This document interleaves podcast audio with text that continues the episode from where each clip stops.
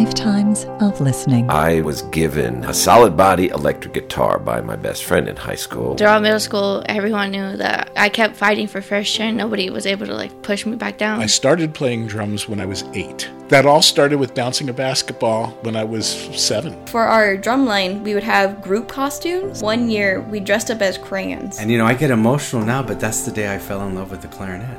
Lifetimes of listening.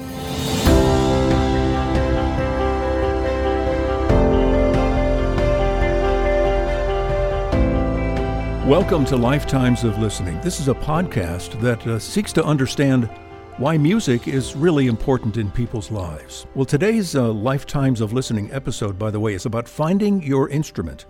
Now, as of June 2023, the Arizona Musical Memory Archive, from which this podcast is created, has over 150 musical memories posted in it now.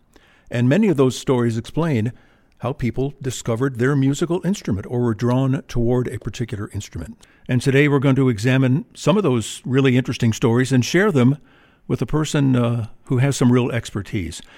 Now, Brian, uh, my co host Brian Moon, Brian, I remember you described to me how you found the guitar and fell in love with choral singing uh, from stories you've shared in earlier episodes. But you also played trombone for a while, is that right? Now, how'd that all begin? Well, I uh, my dad was a trumpet player, and I wanted to play trumpet, and I got to uh, seventh grade band, you know, day one, and they're handing out instruments, and I can't make more than a few notes on the trumpet because I can't buzz my lips. That's in that small.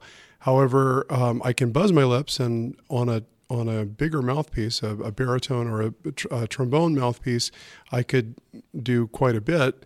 Um, and the director kept looking at my long arms, and because uh, I, I have very long arms, there's and phys- said, "There's know, a physical aspect." Yeah, there was there was a physical aspect to me, um, and I was hesitant at first, and I fell in love with the instrument. It um, it it was not you know it was again it was my second choice that I got pushed towards, and then I just really kind of fell in love with it. But so you, have been a drummer, uh, a drummer for a long off, time. How off and on since fourth grade have I been a drummer. I can't explain my choice of drums except to say that rhythm and pounding on things was always was always very meaningful to me. Uh, I, I drove my parents kind of batty. I would I would pound on the kitchen table. I would. Uh, I recall traveling once in a car with my parents to visit Grandma and Grandpa in New Haven, Missouri, and the whole time we were in the car, I had a little thermos between my legs in the back seat, and I was playing drum rhythms, probably along to something pop music on the radio. And they just knew if Dan's going to play a musical instrument, it's got to have something to do with hitting things. now, there's one other thing, and I don't know if this is really connected. A cute story. When I was a kid, and I mean six, eight years old, I had a lot of energy, as little boys often do, and I needed to get that energy out. And every so often, my mom, to give me a little way to, to release some of this pent up energy, would give me an empty coffee can, and I'd go into the garage, and with a claw hammer, I would pound that can until it was flat. And I can remember it to this day. I mean, we're talking 50 something years ago. But there was something about the act of hitting things that felt good to me. And it was a coffee can, or it could be the top of a thermos, and eventually, in fourth grade, a, a little uh, a little practice pad, which I learned to play snare drum uh, rudiments on which I still have, by the way. Uh, so for me, it was always just that. It was just, I, I, was drawn to percussion and rhythm and drums, and that's the direction that I went. Well, we, we thought that one way to better understand these moments of instrumental choice is to speak to somebody who's often present at that moment of decision, and that's a music teacher. Our guest today is Karin Nolan. Professor Nolan is a member of the music education faculty here at the University of Arizona. Dr. Nolan has researched instrumental choice, but perhaps more importantly, she's prepared literally hundreds of future music educators to assist children to find their own instrument. And we'll meet her after the break.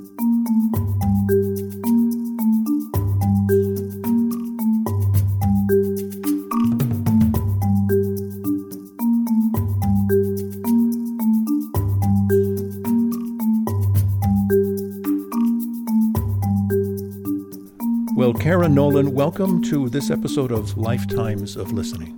Thank you so much for having me. It's great to have you here. Now, I was mentioning to Brian recently how you and I became acquainted, and that was what 20 plus years ago Yes. when we were both in the in the uh, I think United. Oh my goodness, the University of Arizona pep band. Um, and so yeah, you were you were our drummer, and I was right behind you. The basketball positioned, pep band, Yeah, yeah. positioned with my uh, my euphonium bell directed Yeah. directed towards the back of your head. and n- not that our audience uh, will, will care, but it happened to be a particularly memorable year for the U of A men's basketball team. A very challenging, uh, incredible year with Coach Olson and his wife's death, this, that, and the other. Anyway, that's a big part of University of Arizona music history is the pep band's role in the basketball games. Karin, tell us a little bit about the work that, that you do here at the University of Arizona School of Music. All right, thank you. So I have been here, I'm just finishing up year 12. And prior to the university, I taught for 10 years in the Tucson Unified Public Schools um, and taught largely band, but a smattering of orchestra, choir, and a good amount of general music as well. And so when I came here to the university, um, I was pleasantly tasked with music education. And so I've been training future music, music educators. I also run the Camerata Career Development uh, program here for the university. So I get to actually see pretty much every music major towards the end of their career, whether they're going into education or going into any aspect of the music industry, and help them find their path, um, essentially their right fit for a career, help them get prepared.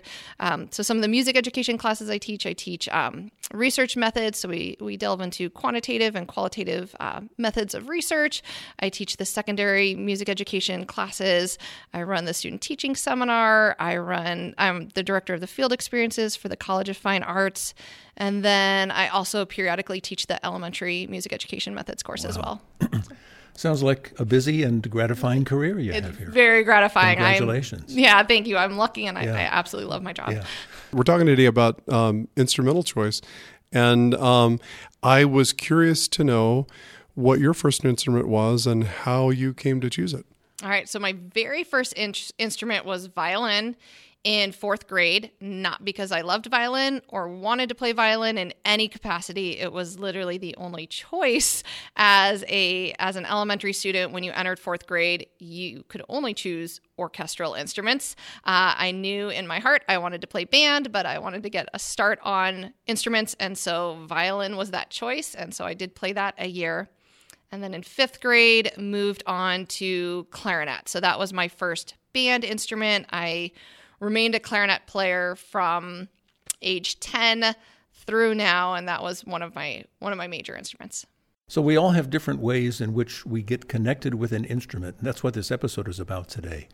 Um, uh, and you've done some interesting research in this, specifically about string instruments, right? There, from my recollection, is there are half a dozen or so reasons why young students gravitate toward one instrument or another. Could you just summarize that for us? Yeah. So that research stemmed from honestly like curiosity on my end because when I chose my instrument, which was clarinet, um, I chose it purely because that was what my mom played.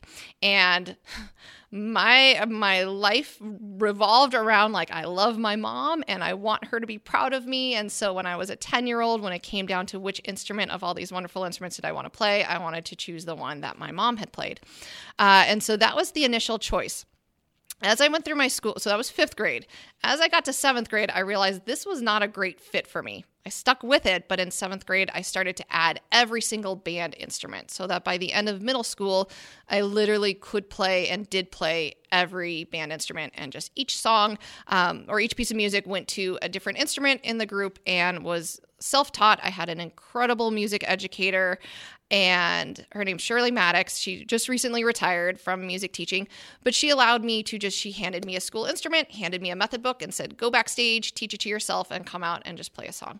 Uh, and so I was, when I was doing research, I realized I chose incorrectly. I chose based purely on wanting to make my mother proud and wanting to be more like her in every capacity, but it wasn't a great fit for me. I never loved the feel of it in my body. I never loved the sound of it, even though I became very, very good at that instrument. And so as I explored all these different instruments through middle school, it was low brass was the instrument that was a much better fit. I enjoyed the tone, I enjoyed the sound, I wanted to play it, which was very different from all the other instruments that I played. So ultimately, when I came to the U of A, and it was time to declare what my major instrument was, I chose two. I chose clarinet and euphonium because I knew I wanted to be a music educator. So I said, let's do an upper woodwind and a low brass just to give myself the breadth of experience. But my love was always euphonium. That was the best fit for me because of sound. It was the one that felt right with, with my ears and my body. Um, so when I did the research, I wanted to look into specifically what were the elements that contribute to other people's choices when they were first starting, and does that have any sort of impact on how long they stay with that instrument? I was going to say your first choice was to please your mom. Yes. And you didn't stick with it.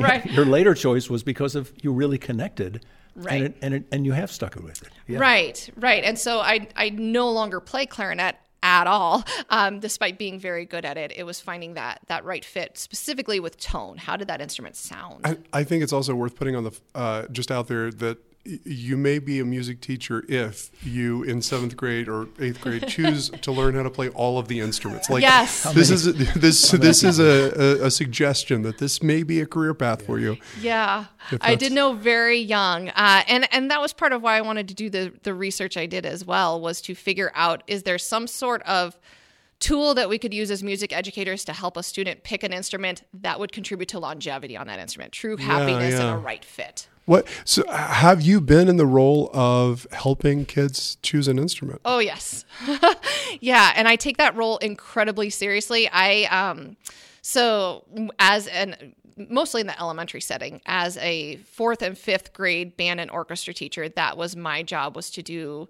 so for instance band have them first pick tone quality because my research showed that if they like the sound of the instrument, that is the most contrib- the most important contributing factor to longevity and um, and love of that instrument. So I would do all the demos because I could I was lucky and I could play all the instruments. I would do all the instrumental demos and have them choose based on sound first, um, which were their top three instruments, and then I would do checks on those instruments, get them actually playing on the mouthpieces. Here's a quick lesson in how to produce sound on a flute, on a trumpet, and on a trombone, if those were their top three choices. So give them experience on the mouthpiece, holding the instrument, playing it before that decision happened to make sure that they still love the sound and it's an okay fit with their body and the size. What I'm hearing is that you, you want to ideally guide a student to connect with an instrument that works for them. Yes. You're not saying to them, you're playing clarinet because we need clarinets this year. right. Which to me would seem like the worst. Re- I mean, if, if a child happens to connect with a clarinet because clarinets are needed and that really is meant to be their instrument, that's magnificent. But to really look at a student and say, what's going to work for you? What do your fingers work well? What do your lips work well?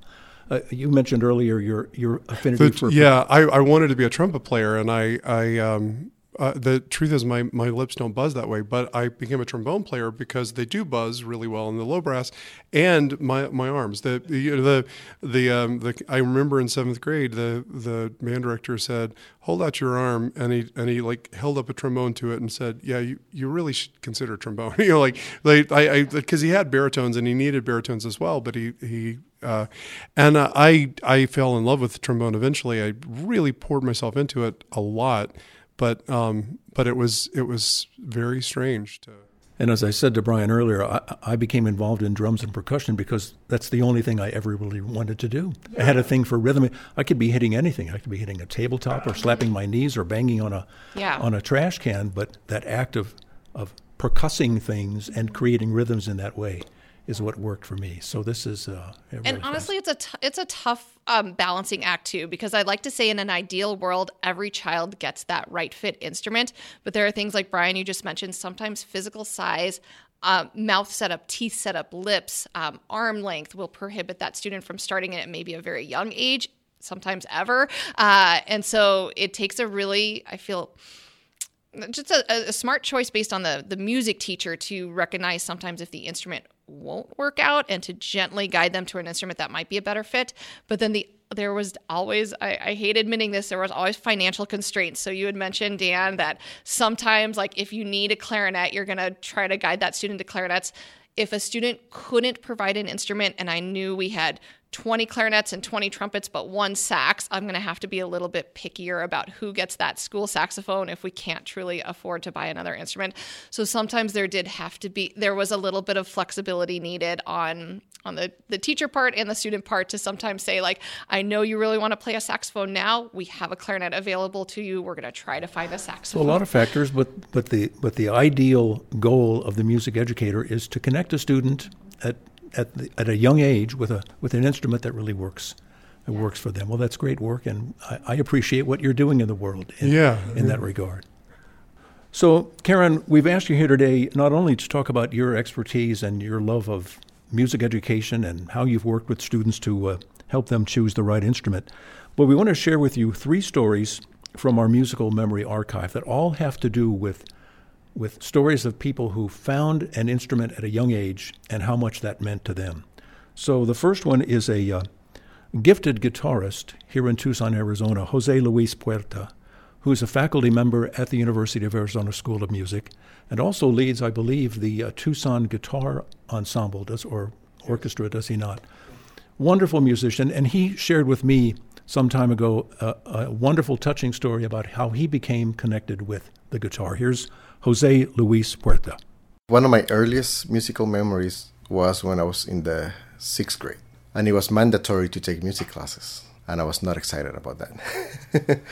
but that all changed pretty much on the first day of class when I saw what the students were doing with the guitars and just the recorder flutes. I remember walking into the room and the teacher, Mr. Ber- Berrios, he said, "Hey, you're the new guy. Just sit in the back." They they start the the music class in the fourth grade. And because I came into the sixth grade, that group of students already been taking music for two years. So I was two years behind. And then like something clicked in my head and I just didn't stop since. After that I went to a performance high school, then the conservatory, then the U of A and, and now I'm here. But that that was the moment that kind of like started started everything. Yeah, so after that I went to a school called uh, Escuela Libre de Música, and it was a performing arts school but focused on, on music. And I wanted to play guitar, but it was it's one of the most popular instruments, so it was full, right? So then I said, "Oh, can I play piano?" It was full. Then I said, "Can I play saxophone?" And they said, "Like well, it's full, but we give you the clarinet. It's the same thing." That that was the approach. And then I got lucky enough that one of the students dropped in guitar, and I was able to take to take that spot. And that's when I started learning guitar. And then from there, everything kind of like aligned itself. Later, because how portable the guitar is, that was something that was also very attractive to me, just to play with friends. And then you start getting better, so you start experimenting with more di- different genres, and then you start getting your first gig, and then you start thinking, well, I can actually, maybe I can make a living with this. So, Jose's story about how he finally got connected with guitar. Karin, any reactions to that story? Yeah. Um, so part of the research study that I did was looking at absolute beginners and what contributed to their choice, and then professional musicians who had stuck with it for a lifetime to see if they could recall when they started their instrument, what were the reasons that they stuck to the instrument they ultimately ended up performing on. And so his story is aligning with those findings that um, some of the main contributing factors when you're just starting are availability to that instrument, accessibility to the instrument, the teacher has decided, room in the schedule, parental influence. So there's so many different factors that contribute to why a student ends up beginning on a certain instrument. But if we're talking about longevity, and he is obviously an amazing, talented, accomplished player, um, it's finding again that right fit. So I'm really glad that he stuck with it. Uh, unfortunately, that story doesn't always have the happiest ending that Jose, Jose Luis's has, um, where a student will ultimately get frustrated if it's not the right fit and not have those opportunities, such as a student dropped out, so I finally got the chance to to find that right fit. Um, I mean, honestly, his is his a beautiful story. I'm really glad he did stick with it. Um, it sounds like there were a couple of challenges. Starting two years after everybody else is uh, a little bit of a challenge when starting, and then not having the first choice of, of ensembles or instruments to choose. So honestly, it, it definitely aligns with the research that if you're choosing the instrument that is the right fit and you love the tone, that you probably will end up with the highest likelihood of sticking with that instrument. And what impresses me too is that once Jose Luis found the instrument, he found a half a dozen ways to, to embed it in his in his life, right? His friends, opportunities for that. Once he was connected with the right musical expressive uh, instrument for himself, he found a way to make it integrated into his life in so many wonderful ways. And he's obviously, as you said, made a made a wonderful career out of that. And uh, yeah. It's a great story. I, I, I think uh, also as people are listening to this at some point, it's worth um, looking for Jose Luis uh, Puerta's music on Spotify and other places because he's recorded a lot um, and had an award-winning duo duet album in 2022. Um, that's really good. I, I was uh, I listened to it quite great a bit. Story. So so, story number two, Brian, you want to introduce uh, yeah, our second uh, musical memory? This is um, an interesting interview um, on a lot of levels. So, not only is it interesting for this conversation we're having, but um, it is one of the few, it, it, maybe it's the only interview in the entire archive that neither Dan or I conducted, but was conducted by Isabella Brown, who was um, doing a directed study about making music podcast with me, and and uh, and I asked her to do an interview, and so this is one of her friends, and and uh, and it was a really good interview. She did a great job, and uh, and so I'm very excited to share the story that she gathered from her friend Samantha Rea. I'm Samantha Rea. I'm a journalist and mass communications major at Arizona State University when I joined band in fourth grade, as nerdy as it sounds, I did pick the trombone, which was a very uncommon instrument to see a f- fourth grade girl playing, but it looked fun. The way that they let us pick our instruments is they had them all out in a row. It was like some sort of presentation. They would take each instrument out individually and they would play it so they could show you, you know, how you play it and what it sounds like, and you just got to walk up at the end. And if you wanted to, you could you could sign up. So I ended up going up, and I was like, hey, that trombone looks really fun, and it sounds really cool for just moving, you know, this slide back and forth. I want to figure out how that works. When I first started playing, it kind of opened up like a whole new world of understanding and I just fell in love with it. It was so interesting. It was so like interactive that the more I played, the more I wanted to play. I was the only girl who picked trombone. Like nobody else is picking trombone. This 11 year old girls aren't looking at it and going, that that is what's going to turn me into a princess. Like it made me feel like I was ready for for more than people had anticipated because nobody looked at me and was like, yeah, she's good at playing trombone. Like, unless you already knew that I played trombone, you weren't going to look at me and guess that this was something I would be good at. So it was like my little secret hidden talent that I was like, yeah, I play trombone. Like, it just, it made me feel like there was more to myself. It gave me, I feel like, more meaning, more like pizzazz, at least in the way that I viewed myself, even if nobody else did. That's how I saw myself was that I had these interesting attributes and I was really good at this at you know playing trombone as silly as it is. Like it's just a trombone but to me it was a possible future. It was my favorite hobby. It was something that i was really good at and that made me feel really good. So it's just you have to think like when you're looking at it from outside when you're like okay like yeah they're passionate about music. That's cool. That's not what it is to them. It's not oh yeah music's really cool and i like it. Like this is people's lives. This is people's happiness. This is what people take pride in so that so first of all, you you are correct. Samantha had some really incredible things to say. That was a great interview. What's interesting or what struck me the most from her interview was the idea of instrument choice as identity development and being kind of a key aspect of the ability for Samantha to to develop a sense of self that almost went beyond what I would consider would be stereotypical gender roles with instruments, which um, there's actually quite a lot of research done specifically with band instruments, not with orchestral instruments, about the role that gender plays as parents or music teachers tr- or peers try to influence what instruments students choose. So, as they were saying that trombone was something that typically a young girl would not choose, and that that helped them identify in some sort of stronger way, um, that was really interesting. So, it brought up again, it almost uh, for me, it, I, there was a lot of complicated feelings listening to that because as a music teacher, what I really tried to do was never reinforce any sort of idea that an instrument belongs with any type of gender, but rather be attracted to the sound. And it sounds like Samantha initially was attracted to um, they mentioned the fun of it, the sound of it, and the look. It was presented, it looked fun, and I liked the sound of it, and I wanted to figure out how it worked. So that part seemed like the initial draw to the instrument, which is that right fit. And then there was almost this added benefit of it seemed to defy what the stereotypical gender role at that time was with the instrument, which helped them identify as a stronger individual. So that was it was a really beautiful ending, but also a little bit complicated to hear that there were such strong gender roles associated with an instrument instrument. I yeah, I I wonder I, wonder about that because I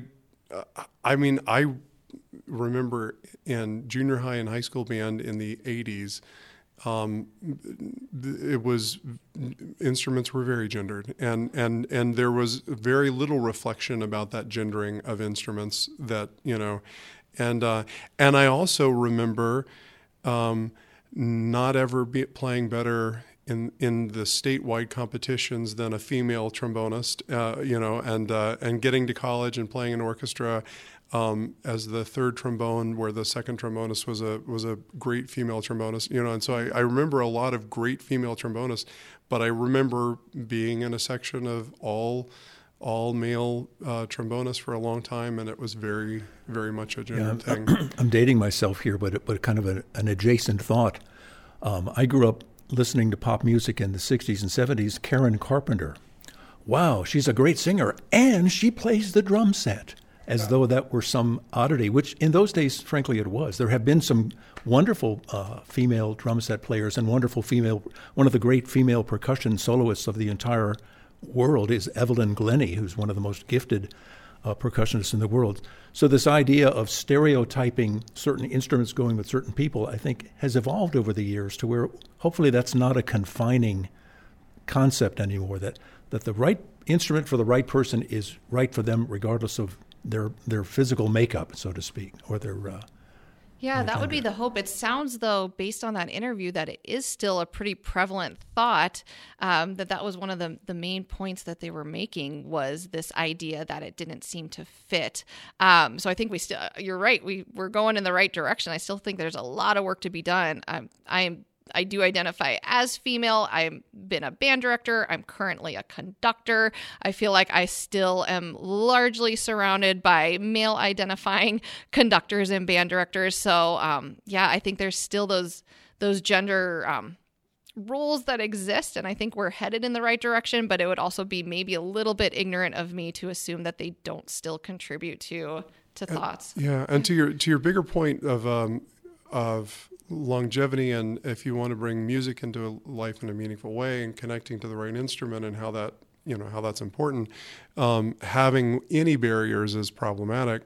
Um, i do one thing i liked about samantha's uh, it, and and um, you know she she did reference gender enough that it's clear that it was it was a part of, of her decision and her thinking but one thing i liked about it is that she was um, flipping, it's like, oh, you think it's a male instrument? Well, let me show you. I'm I'm the I'm first chair. You know, like and and and there was a, there was a sense of, so it was pride.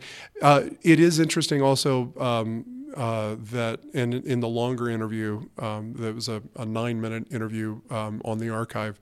Um, it, it, she does mention that she doesn't play. She's not doing music uh, anymore. Now, whether or not she comes back to join a community band later, and uh, uh, you know, who knows? But but that's. Okay, one more uh, musical memory we want to share with you. This is an interview uh, I conducted a few weeks ago with Norm Weinberg, who's the former director of percussion studies here at the University of Arizona School of Music. And uh, I, I, actually spoke with, with Norm for 20 or 30 minutes, and this story didn't come up until pretty deeply into our conversation. So it was very rewarding to hear this uh, uh, Norm's uh, what how he found his direction to get involved in drums and percussion. Norman Weinberg. I'm Norman Weinberg. Currently, I'm a retired emeritus professor from the University of Arizona. And now I kind of have a good time being retired. So I started playing drums when I was eight. And we were in music class in grade school. This was back when grade schools offered music classes. And one of the things that we were supposed to do was to bounce a basketball in rhythm to a song that was being played on a record player. And so that requires that you kind of plan in advance of when you're going to push the basketball down and it's got to travel through the air and bounce and then how hard you bounce it or if you catch it so that you and I guess I did that pretty good. And the teacher said, "Norman, you should be a drummer." I'm honest to God. So I made her write a note to my mom.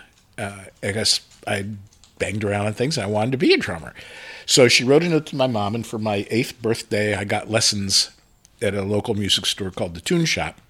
Okay, so fast forward now about two years, I'm 10, and the family that lived behind us and a few houses catty corner, uh, the husband of this family was the principal bassoon in the Kansas City Philharmonic. Mrs. Spielman, uh, called my mom up one day and said, Now that Norman is playing drums, we've got an extra ticket to the Kansas City Youth Symphony. And so they took me to go hear this concert. The only th- piece that I remember being played was a violin concerto, but the rest of the program and that piece must have really, really knocked me on my butt because I came home from that concert and told my mom I wanted to do that. I said, I want to do this. I want to be in that group. And the next Saturday, I was in that group. I started playing in the Kansas City Youth Symphony Training Orchestra. And the second year, I played in both groups. And, and I did that from, I guess, the time I was 10 till I went to college. And, you know, for a kid, it, it was just fun. And I think this that orchestral experience uh, was invaluable. That all started with bouncing a basketball in uh, when I was seven. What a great interview there. Um, I'm smiling because literally right now my eight year old is seeing the Tucson Symphony's Young People's Concert, and I'm trying to think like, is this a moment in his life that is also transformative or will forever change the trajectory? Because um, he is also very musically inclined. So I'm listening to Norm talk, but then I'm also secretly wondering, is the same sort of transformation happening with my son right now?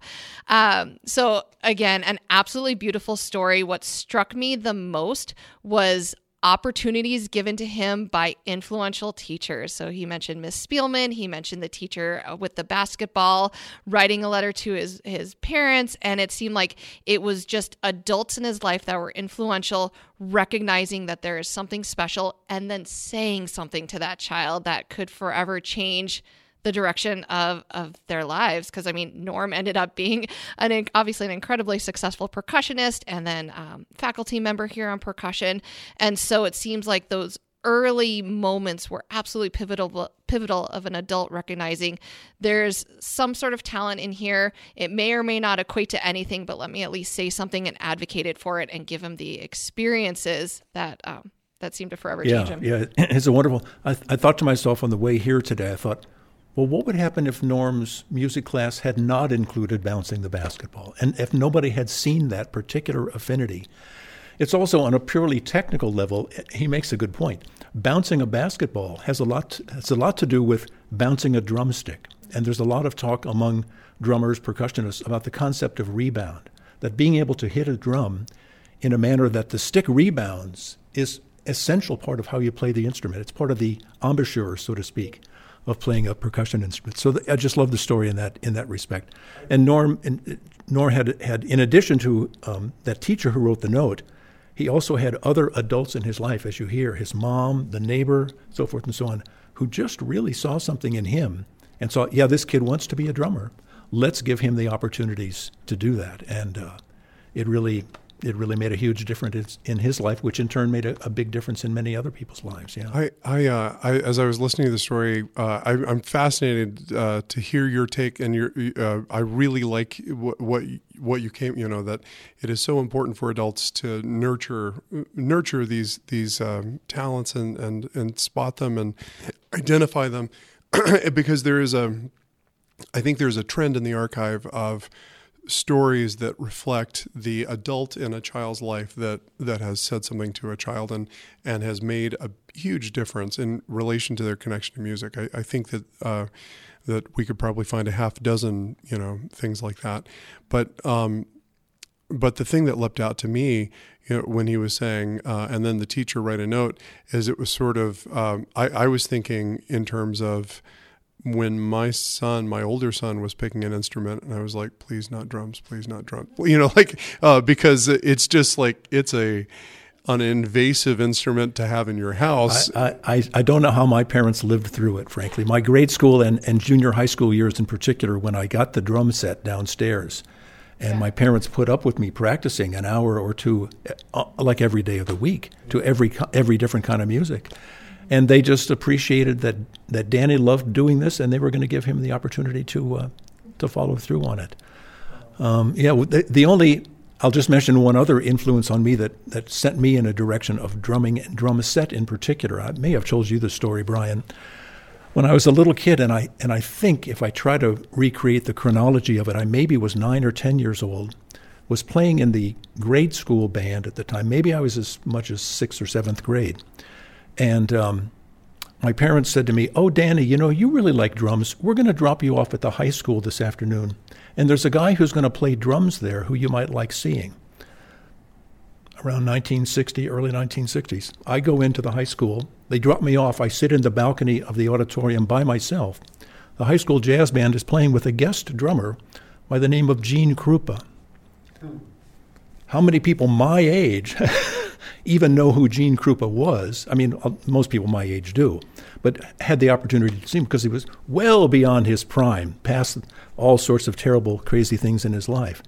But there was another influence that just said to me, somebody cares that I like drums and goes to the trouble to put me in front of this situation and um, and help help get me even more interested in, in what this instrument was all about. Yeah. A lot of parallels actually to what Norm had just said too is not only the adult planting that seed, but then exposure to really high quality playing. That that was maybe the the switch that got flipped. Yeah, that's I, I anyway. I, I think this is uh, there. There's a whole new, whole new um, topic I, that that comes to mind now. It's just as uh, the uh, the important person and a person. So in, in some ways, I, I, I was I'm trying to we we still haven't titled this episode that we are in, in the midst of, and and um, one thought was to call it you know the origin stories of musicians because it seems like musicians have this deep connection to that moment when the, their instrument becomes their instrument and um, and I, in previous episodes, my instrument really is guitar, and, and, and I, I remember clearly that moment. But it's also voice and choir, and, and I remember that moment, you know, very clearly.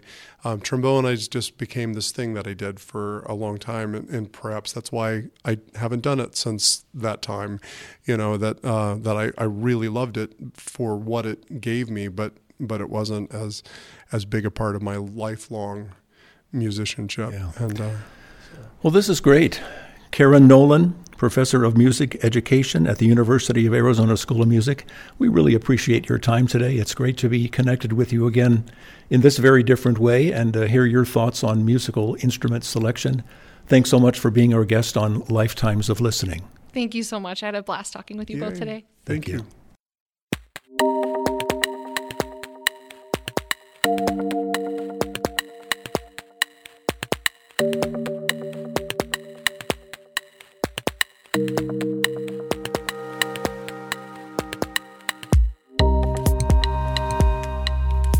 Thank you for listening to Lifetimes of Listening.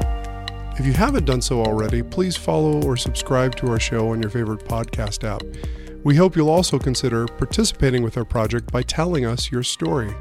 And you know, we're really grateful to the over 150 people who have already recorded a story for the Arizona Musical Memory Archive. It's allowing us to better understand the ways that people value music in their lives. And if you haven't yet visited our website, you can do so at musicalmemories.music.arizona.edu. Please visit soon. You'll find the full length interviews of the ones that we have posted there. You can also submit a musical memory of your own via sound file, an essay or poem, or even an illustration of some sort. Or you can suggest someone you'd know who would like to share their musical memory with us. Please take a look at musicalmemories.music.arizona.edu. I'm Brian Moon. And I'm Dan Cruz. That's Lifetimes of Listening. Thanks for being with us.